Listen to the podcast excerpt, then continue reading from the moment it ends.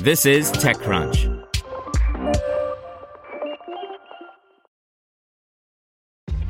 This episode is brought to you by ShipStation.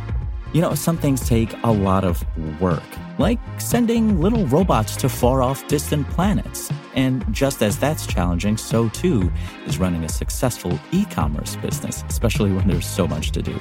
So I want to introduce you all to ShipStation. Now, I love using ShipStation because of its easy to use dashboard, which makes managing orders and printing labels a breeze and super smooth. Oh, and the customer service is just out of this world. It's exactly what you need to help grow your business. Sign up for your free 60-day trial at shipstation.com slash technews. That's shipstation.com slash technews. This podcast is supported by Tools and Weapons, the podcast hosted by Microsoft Vice Chair and President Brad Smith. Each episode features insight you won't find anywhere else from the center of the conversation surrounding emerging technologies like AI. Right now in the podcast, you can hear a special episode where Brad Smith lays out Microsoft's vision for a vibrant marketplace driving the new AI economy. To hear more, follow or subscribe to Tools and Weapons with Brad Smith wherever you get your podcasts. Welcome to TechCrunch Daily News, a roundup of the top tech news of the day, presented by Bose Noise Masking Sleep Buds, tiny earbuds for better sleep, all night, every night. We review the iPad mini, the Windows Virtual Desktop is now available to the public, and MoviePass's founding CEO offers a new way to get free movie tickets.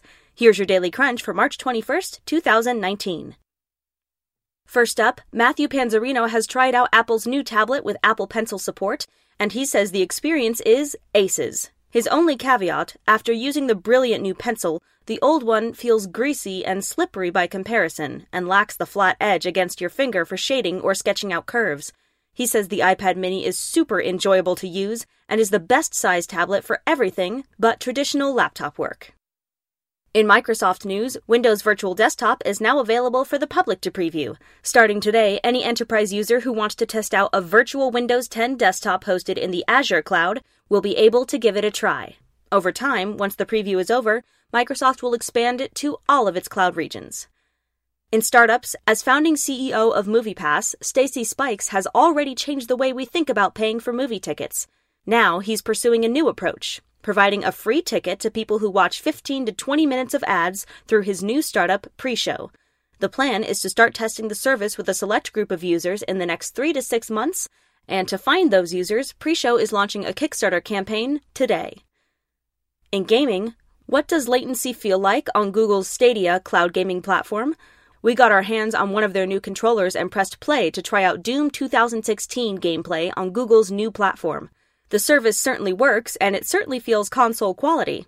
The big question is how Google prices this, because that pricing is going to determine whether it's a service for casual gamers or hardcore gamers, and that will determine whether it's a success.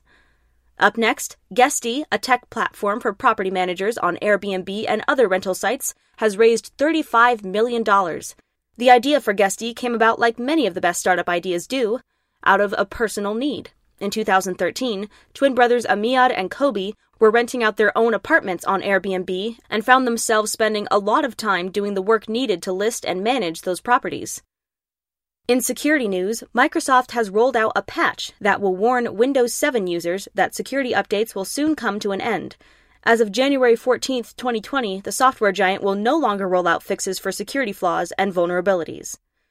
And finally, Amify has raised its first venture round on a promise to boost revenue for third party sellers on Amazon. Amify now works with a long line of customers, from brands you might not recognize to household names like Fender Guitars and Brooks, all of which pay Amify a percentage of their revenue in exchange for its services. That's all for today. Check back weekday afternoons for more from TechCrunch or go to TechCrunch.com.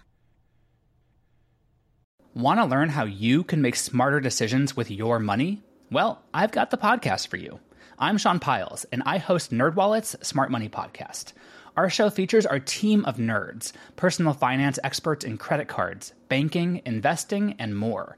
And they'll help you make the most of your money while cutting through the clutter and misinformation in today's world of personal finance.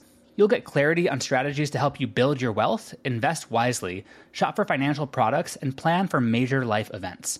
Listen to NerdWallet's Smart Money Podcast wherever you get your podcasts.